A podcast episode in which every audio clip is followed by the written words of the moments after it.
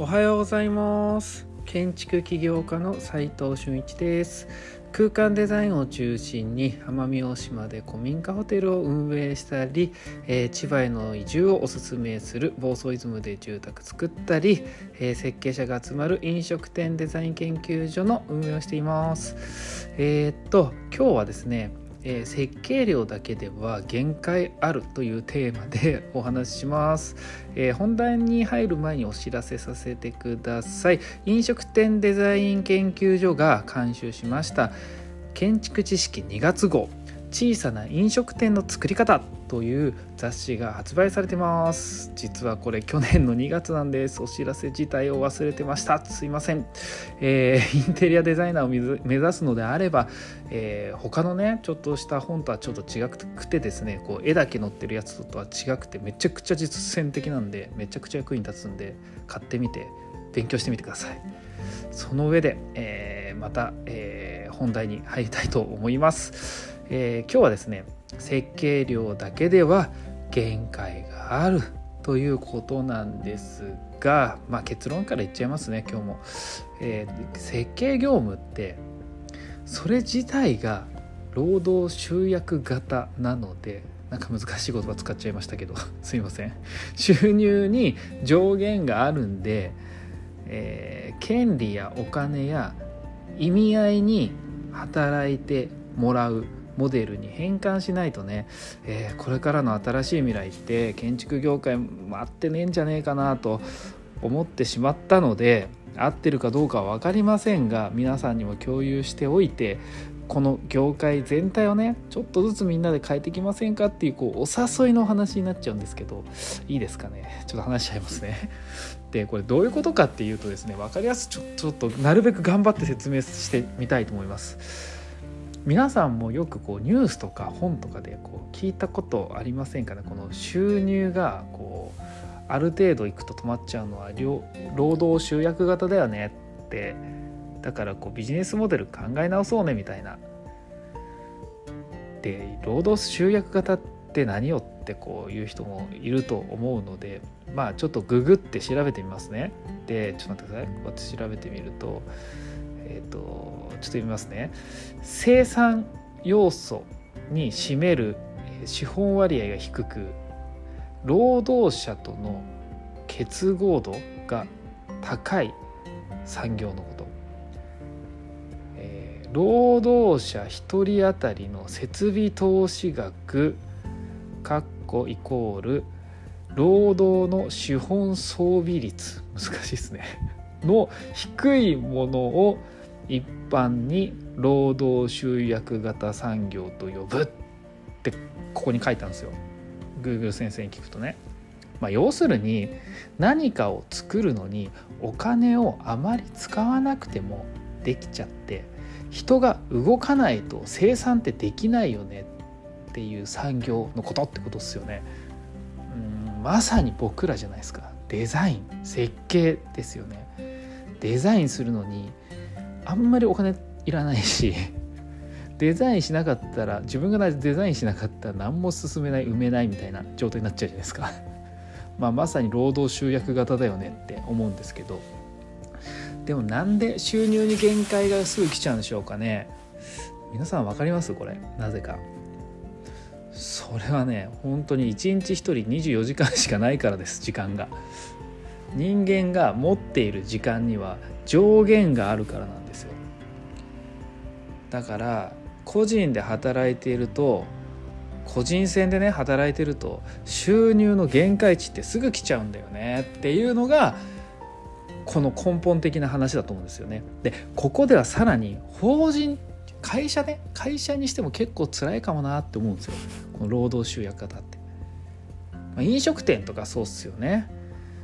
うん、労働集約型っすよね僕らも労働集約型っすよね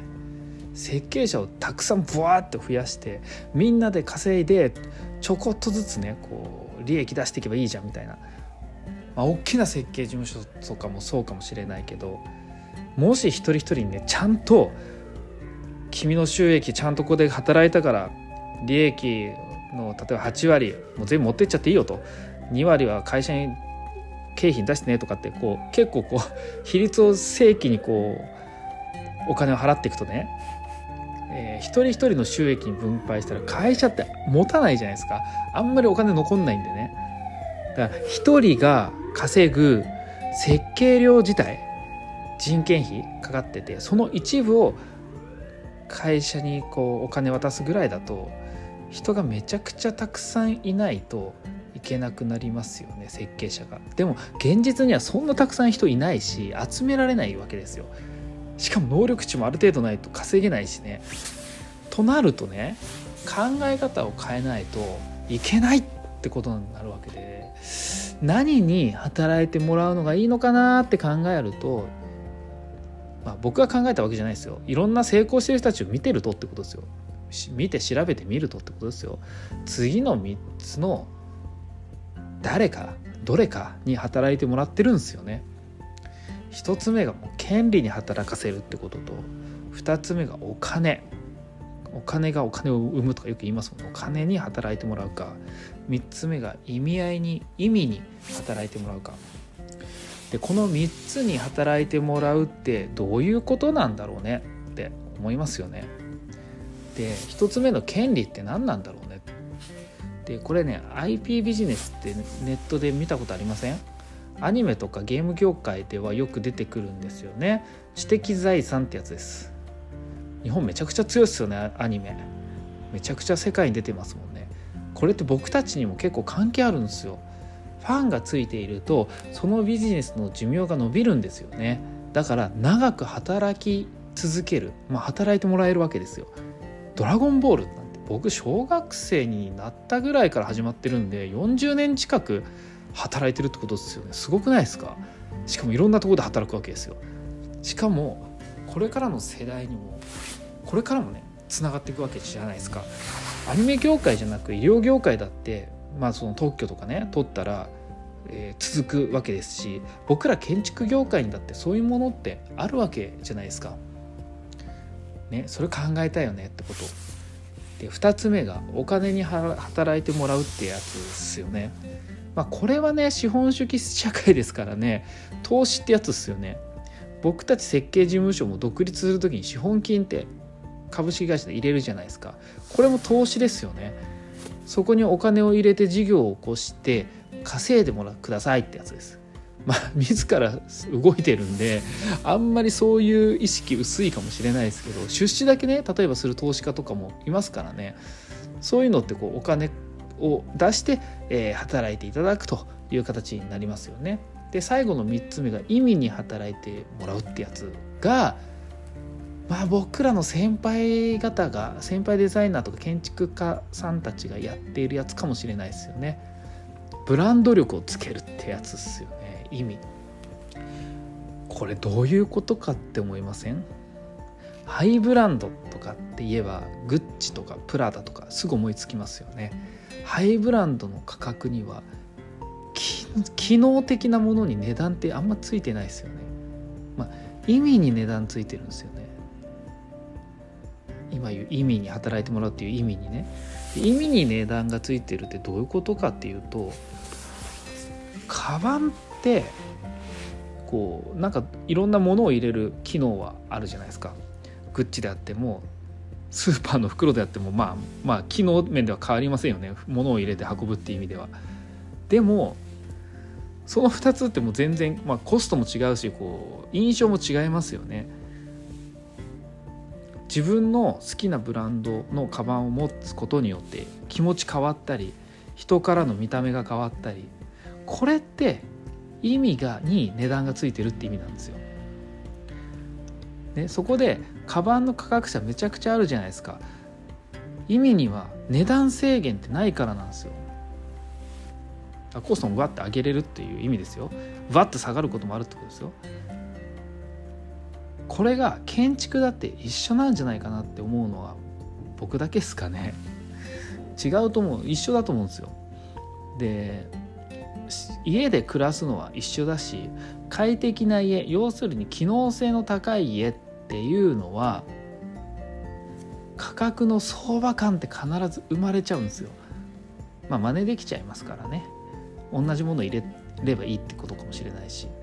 まあ、そこにねもし特許とかなんかあれば制限がかかって真似ができなくてこれは相場感が生まれづらくなってくるんですが、まあ、一般的にはですよ。エアコンボンってつけたらエアコン僕んちもつけれるんでって感じになって まああったかくなるのは一緒だねっていう意味ではその、まあ、相場感価格相場感が生まれているわけですよ。でそれにはまあ意味はないって感じですよね。その意味に値段はついてないですよね。で著名な建築家作った家は実はこう意味が出ている可能性があってしかもその人が住んでたりとか、ね、コルビジェの家とかねこうすると価格の制限ってなくなっちゃいますよね。